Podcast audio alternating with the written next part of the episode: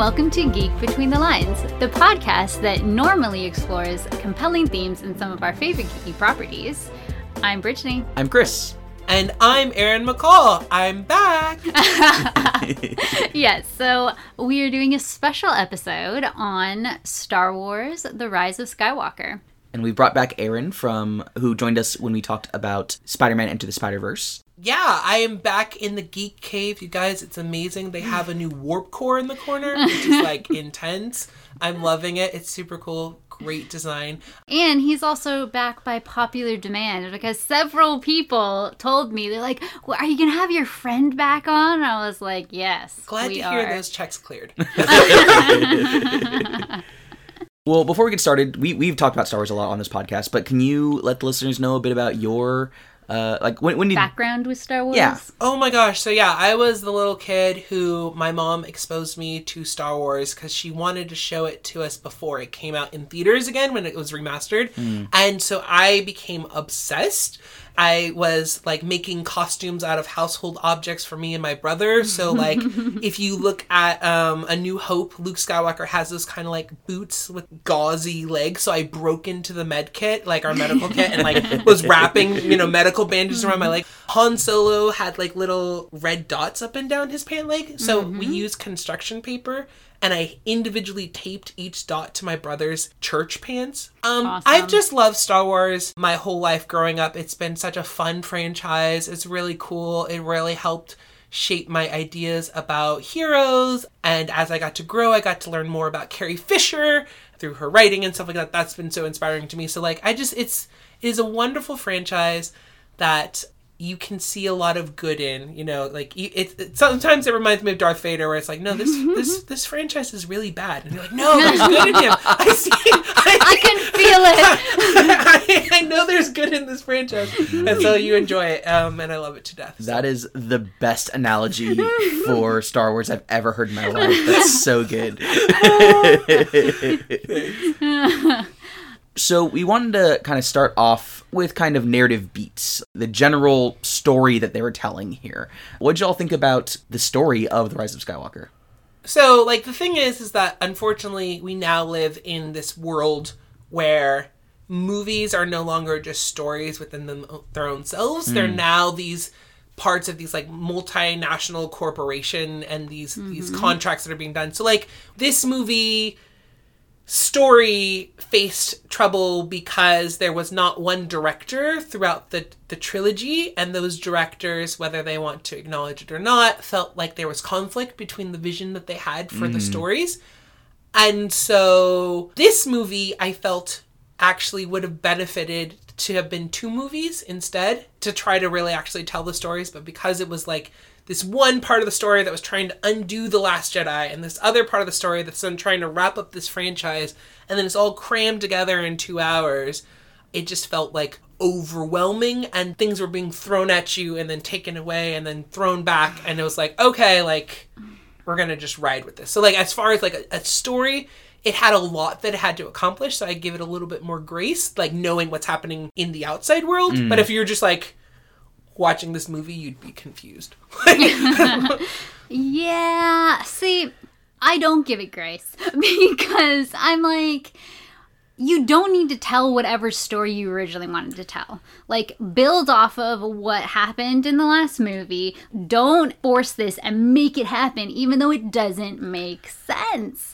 And that's what J.J. Abrams did, in my opinion. They rushed so much, they just threw in these new elements uh, yeah there were there were a few things that i wanted out of this movie and it failed on all of those fronts i wanted Rey to not be related to anybody who was anyone. I think that in The Last Jedi to me was meaningful and powerful that her parents that they had just abandoned her, you know, and that from that she happened to be able to utilize the force and make better choices, right? And then to be like the only reason she's like so powerful is her grandfather is powerful. Instead of it just being about her, like if you don't know who her parents are, anything, it's about her. It's about her journey, her strength. But now it's positioned in terms of a man.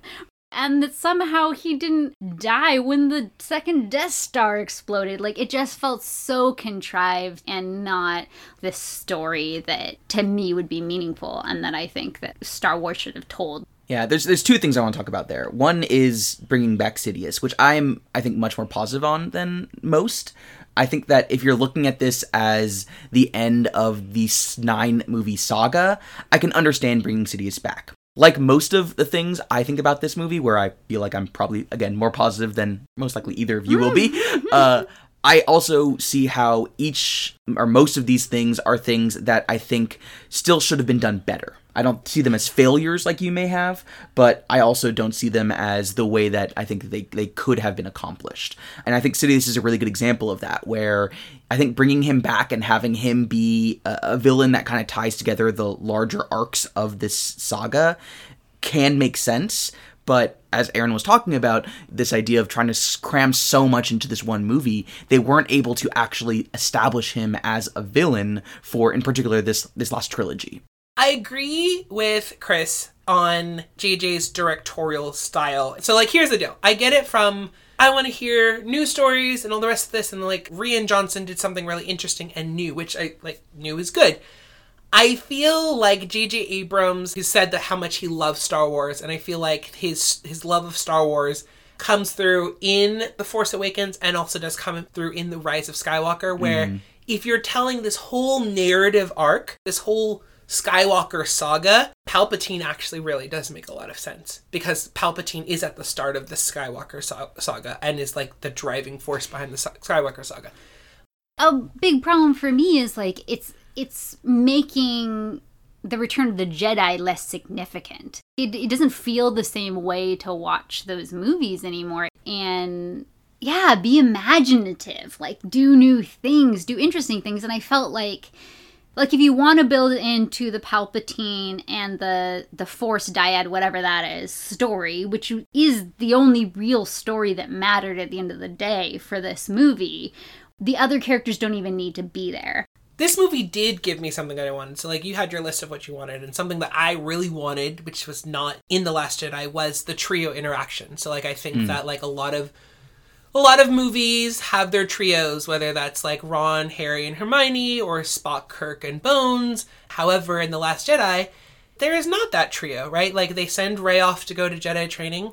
Poe is driving the other B plot story, and then we send Finn and uh, Rose off on this C plot story that has no effect on the story whatsoever. Everything they do gets undone and it's seen as an afterthought. Very uh, Empire Strikes Back. Luke goes off and he's in his own storyline. But for... Han and Leia are still a part of a storyline together, right? And so that's yeah. where they're building that relationship as part of that trio. And there is, of course, the like separation that's going on, but then it's rewarded by them working on an adventure together. Also, the difference is, is that the trio doesn't get to work together in the Force Awakens, so it's a little different. So like for me, I was like, hey, I want this trio. And we got a lot of that trio interaction. Yeah, but on adventure. a treasure hunt that doesn't even make any sense. Like Sith would not leave things on these weird little things that somehow they left in part of the Death Star, even though it exploded. Like, what? I mean, yeah, they, they certainly had a Lara Croft esque like treasure hunt take up a good third of the film, which for me was was fun Star Wars and I think goes back to what you were talking about Aaron with this kind of two movies idea. That would have made a lot of sense in a first or second episode in a trilogy, but having it be the first part of this finale movie definitely felt kind of disjointed because we were constantly reminded that we've got 18 hours and yet we're going on this huge chase and the set pieces are interesting but not tied to any of the character development or narrative that we're getting. And so it does feel like again they could have done a lot more with what they were trying to do. One of the other narrative aspects that you brought up earlier though brittany was this idea of you know not only Rey being nobody or her parents being nobody from the Last Jedi, but also this idea of how the Sith and the Jedi have failed in certain ways, and that mm-hmm. there are these ideas of moving past that. And J.J. Abrams, as a huge Star Wars fan, he goes back to no, we need to reestablish the Jedi, right? And we need to Exactly. reestablish the Sith. Like these are the two opposing forces again. And that's probably my biggest missed opportunity in the film is that, you know, I would have loved to have seen, if you're looking at this as a whole saga, the prequels be about the failure of the Jedi. The original trilogy being about this battle between the idea of the Jedi and the remnants of the Sith, and then the new trilogy being about kind of what comes after that and moving forward from that and building on that and building into a, a new world instead of just kind of rebuilding the old one. And I wish we had had to more of that. actually get balance, right? Balance isn't just having the same amount of people on each side. You don't need either the Sith or the Jedi. Like, learn from both and do right things with those powers, you know? Mm. And yeah, that's something that I really wanted to see them just move past this.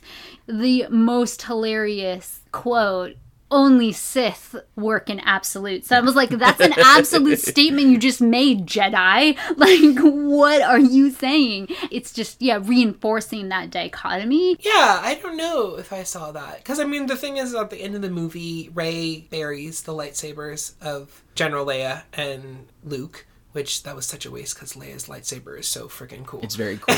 I mean, it's rose gold. Like, she has so much class.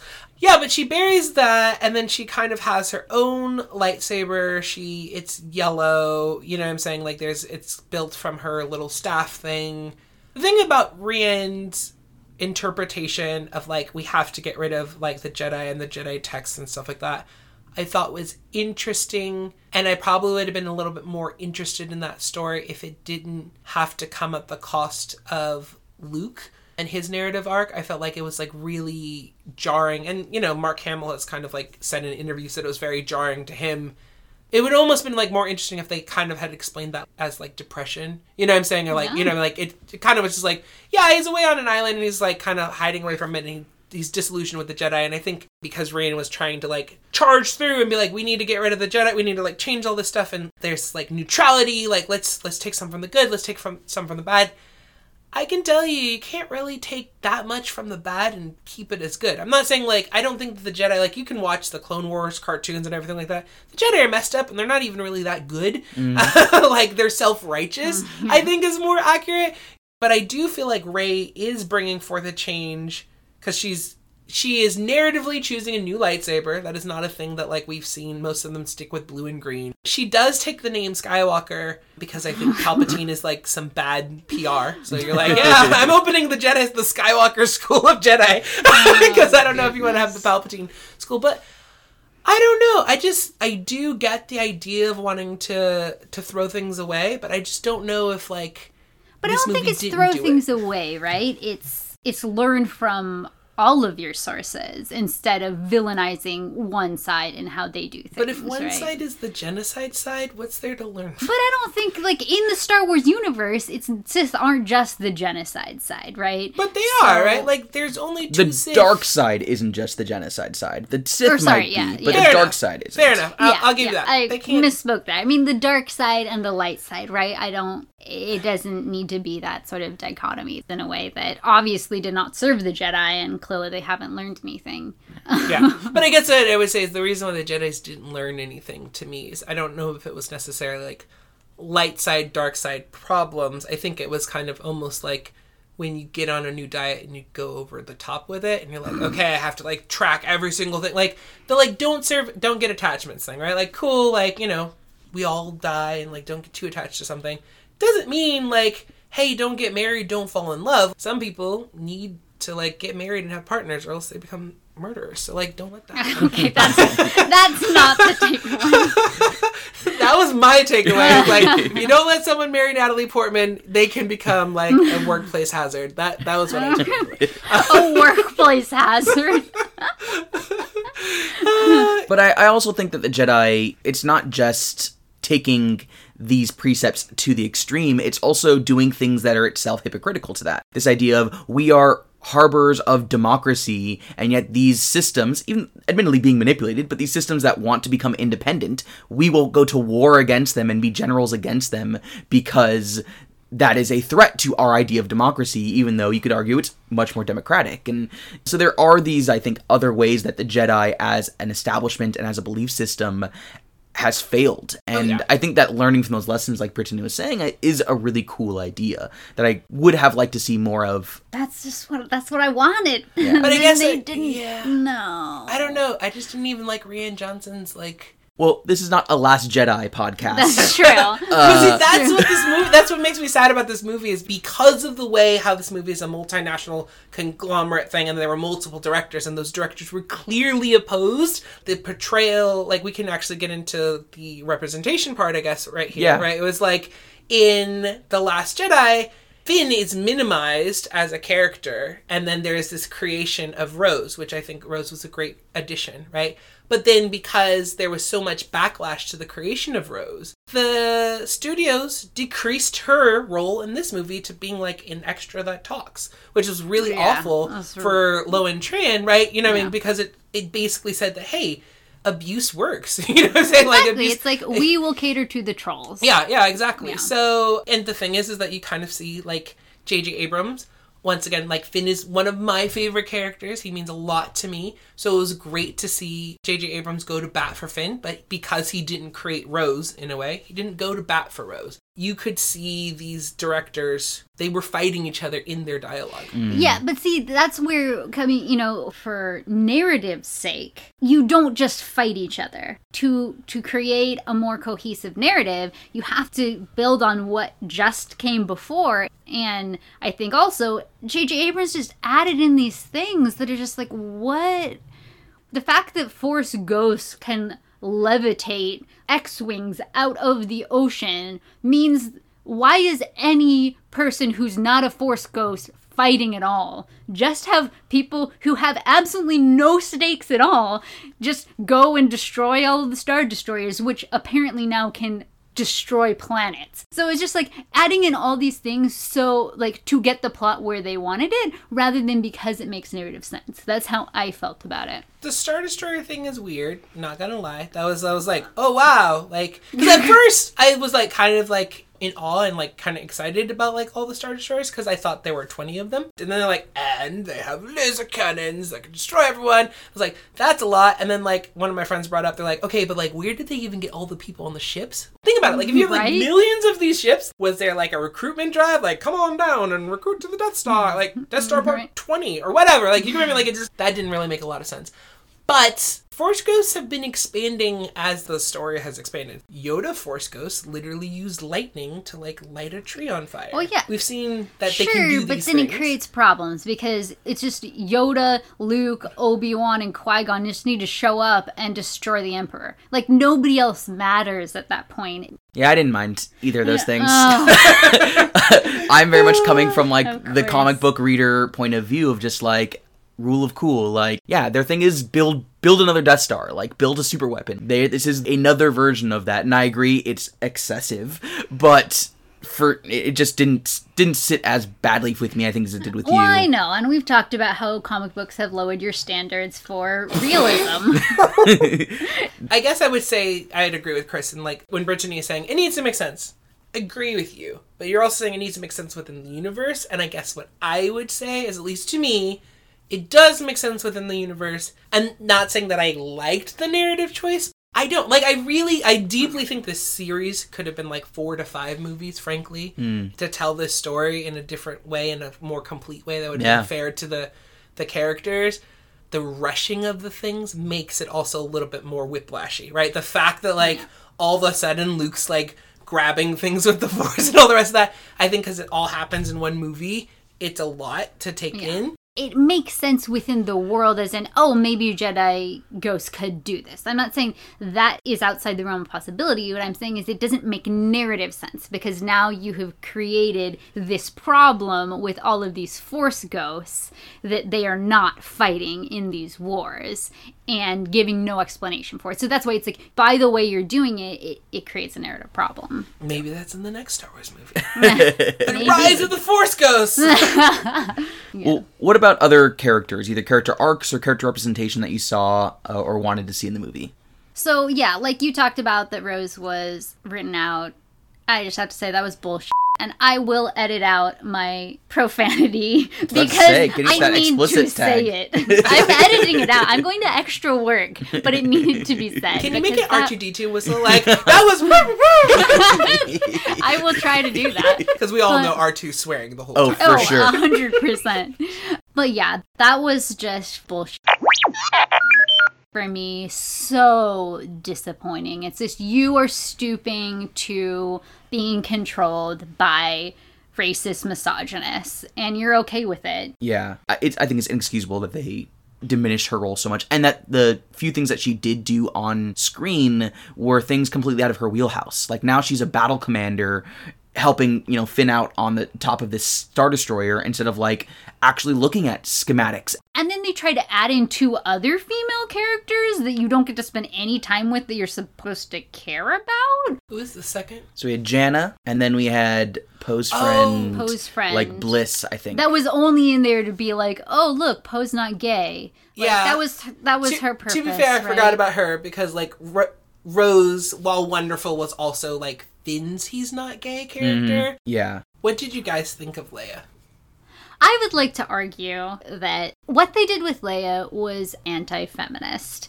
And I understand that they were working with limited footage, but the only important thing she does in this movie is call her son, because apparently that's the most important thing for this war general to do, even if it's going to kill her. Long distance force calling apparently kills people now. That's a new thing.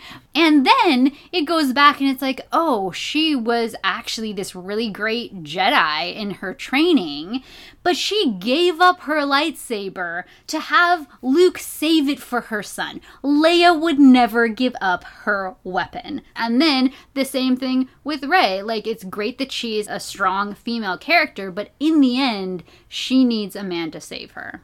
I'm not a lady, so I'm not gonna argue about if it's anti-feminist or not. Like, so I agree with you on the Rey and the Kylo Ren stuff and mm. everything that comes from that. With the General Leia thing, I have like a lot of complex feelings. You have this actress who is now dead, and so like you only have so much to do with her. I didn't want her to not be in the movie. That would have been really sad. You know what I mean? Like, because two years have passed or whatever, mm. and and she died in a fire. You know, they could have written anything. And as a person, just wasn't ready to see that part of the story be done.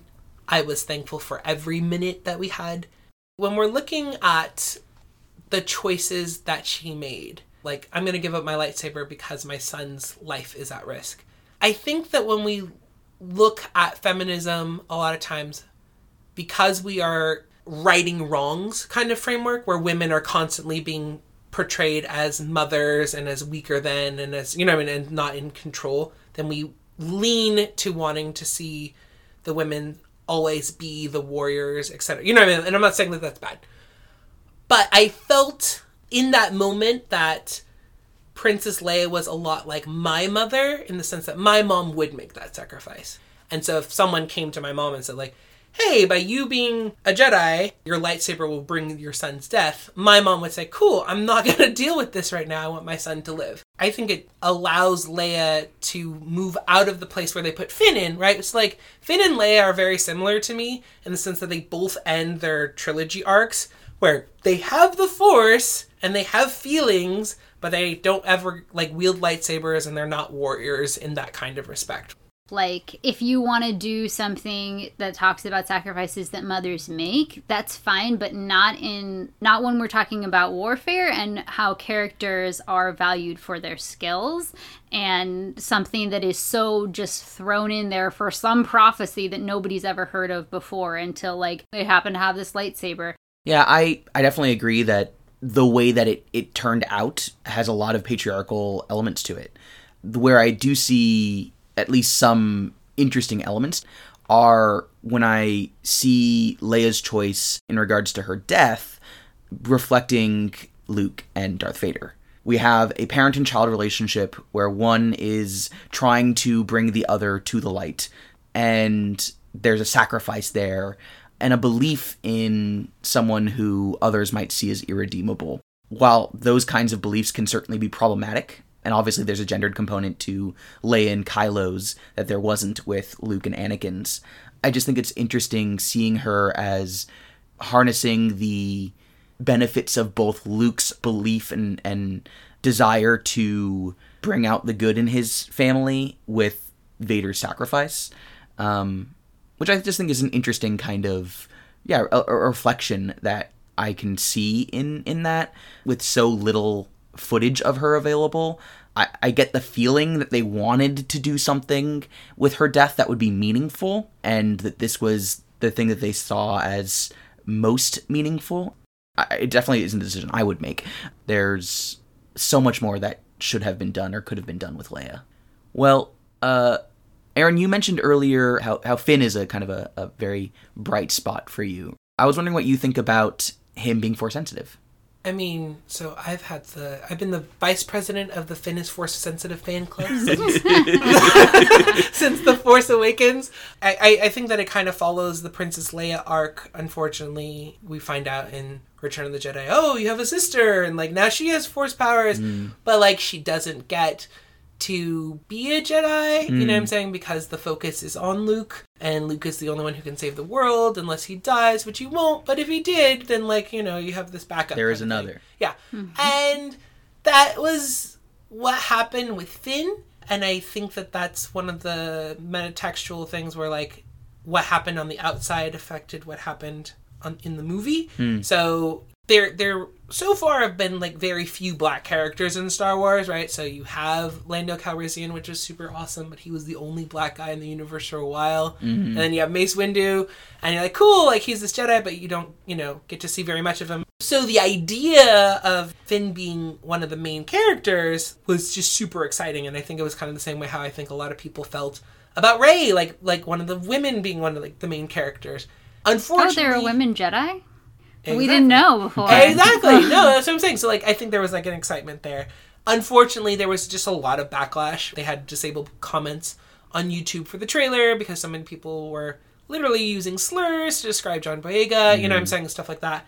And I feel like it just bled into the storytelling. There were like many opportunities where I think one of the things that I just felt like was just super missed was I felt that like Finn should have led like this rebellion of the stormtroopers. You know what I'm mm. Yeah, saying? that It's like like he cool, was like yeah. he was famous and like the thing is like I really liked the idea of Finn being that charismatic leader who actually inspires people mm. across the galaxy to resist. Uh, and then like, you know, this battle happening where the resistance is fighting and then there's fighting on the inside, Yeah. you know what I mean? Like kind of thing. And that's being mm. led and inspired by FN one two two seven or what you know what I mean? like there's like I wanted Finn to be centered in that way. And he was not centered in that way, which was disappointing.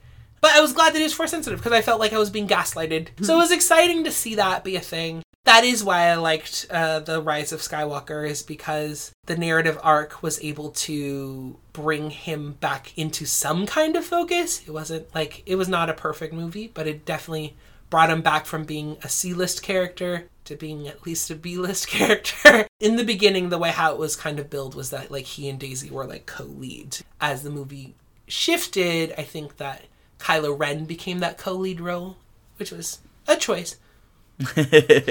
Which I mean, I, I find interesting, honestly. Like, I think you need to have compelling villains, or else I'm just not super interested in stories in general. And I think that uh, Kylo Ren is a compelling villain, and I think there's not that many things I liked about this movie, but I did enjoy some of the things that they did with this character. I was like, Ugh, if he just last scene turns good and dies, then like I'm gonna be so annoyed. And he, it wasn't last scene; it was like partway through the movie, and I appreciated that because it's not just the exact same beats as the original trilogy. So that was interesting. I mean, I think the Force dyad thing can be interesting if they actually explained anything about it. But ultimately, I was disappointed that he just died because when a character just dies, they don't take any responsibility for the actions that they've taken. So he was going to go to jail in your alternate movie, right? I'm- like where I- he didn't die. Like No, I don't because he was like he was a genocidal maniac that. No, he has some problems, and I'm not gonna. And then he also led the group that like blew up seven planets. So like he's not a good guy. But I'm saying like there is no consequences for actions. People talk about like a redemption arc. There is no redemption, redemption arc if you die at the end because yeah, you don't have to face what you've done. If you're truly remorseful for it, you have to sit with everything you've done. You have to try to make restitution in any ways that you can. You like you, you're never going to undo what you did and you have to live the rest of your life that way. But to just kill the character at the end means that none of that happens. It stops that narrative and it means that yeah there just there were no consequences in the end. And i think Star Wars has done that before, and Star Wars did not need to do that again because it's a much more powerful story when someone has to figure out now what to do if they really are repenting and they really are want to turn away from terrible things that they've done and terrible patterns that they've been a part of. Yeah, I, I definitely agree. Before I'd seen the movie, I'd heard a great episode of the podcast Imaginary Worlds that talked about villains and, and redemption, and they specifically talked about like what would redemption look like for Kylo. And I I think that a redemptive act can be narratively fulfilling, especially at the end of an arc.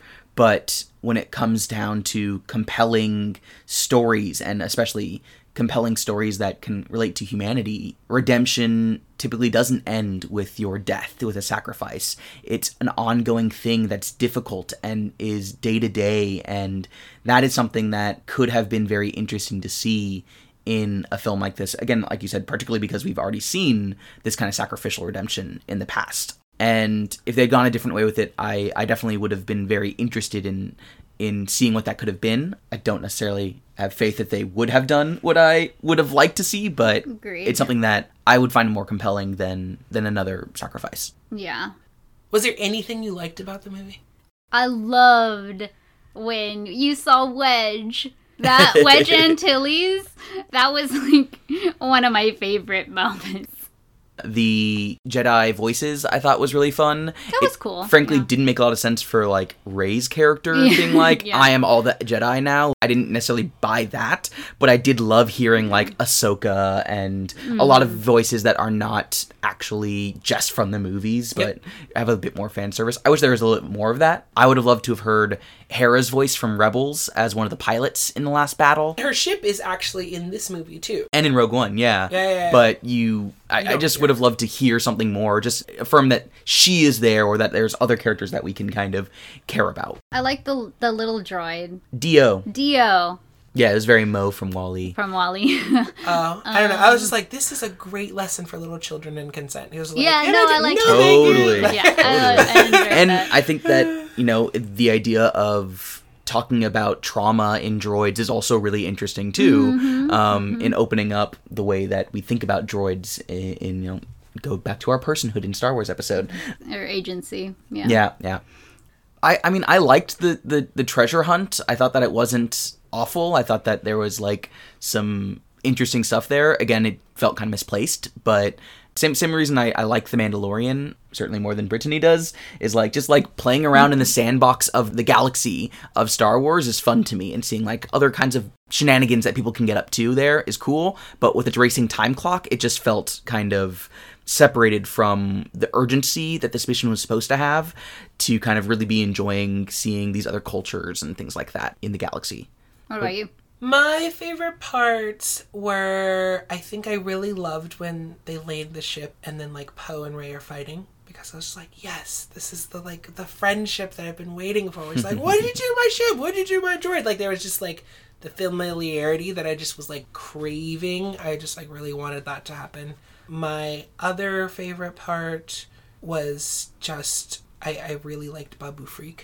Thought that was really fun. He So just, like, so did most of the internet, but yeah. yeah, it's it's funny. I really, really like Babu Frik, and I really liked how Oscar Isaac hugged Finn in that very MLM way, in that very men loving men way. See, It that was the the thing. Don't you feel gaslighted? no, I knew that wasn't gonna happen. So like the thing is, is like you know, J.J. Abrams and all these other people. Like when this is the multinational corporation conversation, right? And so the thing is, is that like if you're gonna make any money, then you have to sell it in like global audiences. And right now, global audiences are like, ah, we're homophobic, whether that's true or not. But that's like what the excuse is. So then like the companies go like, well, we can't have gay people. So like there's a kiss between the pilot. and Oh the yeah, which is insulting to me. It's like we don't have them as actual characters who do anything, but we'll just throw in this kiss and be like, "We're progressive." and they cut it out for all the global markets. So it's like cut out that like little kiss hmm. is cut out, so it's not seen if you like watch it outside of like the United States or like England. That hmm. cut is cut. So like. Unfortunately, as a queer person, you know that you don't exist, and like you're only a side character, and you can't like be a main character, and you can't like, you know, whatever. So that was sad and disappointing. But like, I don't know, it was also Oscar Isaac can play a man that likes men really well. Yeah, I was like, I feel the chemistry, man. I believe me, I have lots of straight friends. I know how men hug other men. That is not how that's not how straight men hug. So, and you know, if you actually read some of the the Star Wars books, there's like the, it's called Resistance Rising. Oh wow, that writer! Thank you very much, ma'am, for all of your amazing writing because the sparks are flying off the pages on that one between Finn and Poe. Um, and yeah, and they kind of live forever in our hearts, like off screen. And hopefully one day we'll be able to see movies that like are sci-fi franchises where people can just fall in love and it's not a thing. yeah. It's becoming harder to watch these big franchises Yeah. because unfortunately the big franchises are not able to be movies on their own.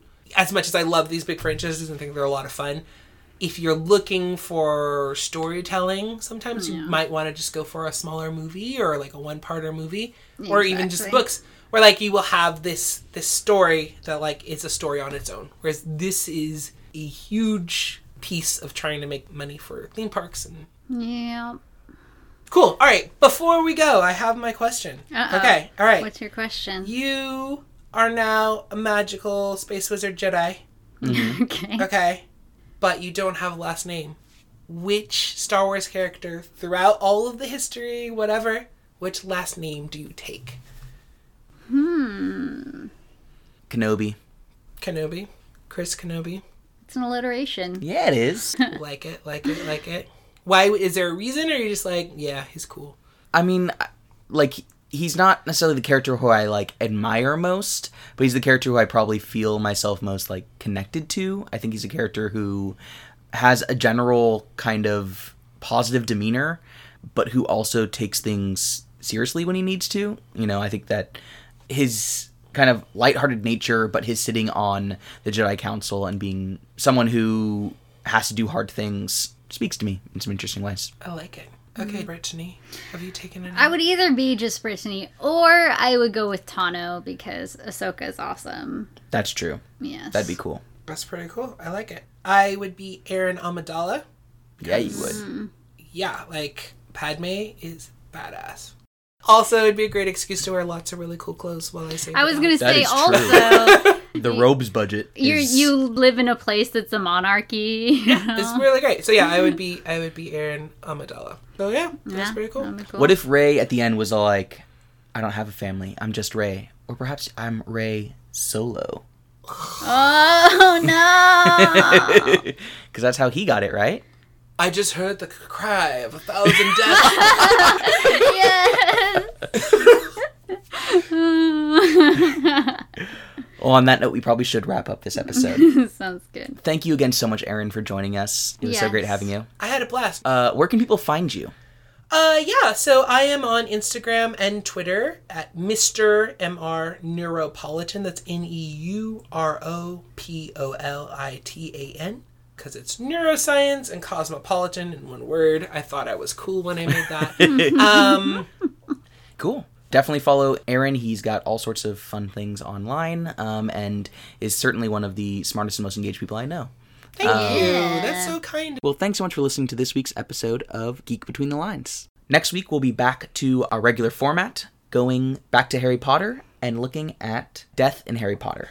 You can find links to all of our social media in the show notes. Or you can go to our website at bit.ly slash geek between the lines. If you want to join our wonderful patrons, you can go to patreon.com slash geek between the lines. We also want to thank Kimberly Teo Pastel at Lacelet for designing our logo. You can find all of her designs at lacelet.com or searching for Lacelet on Facebook or Instagram.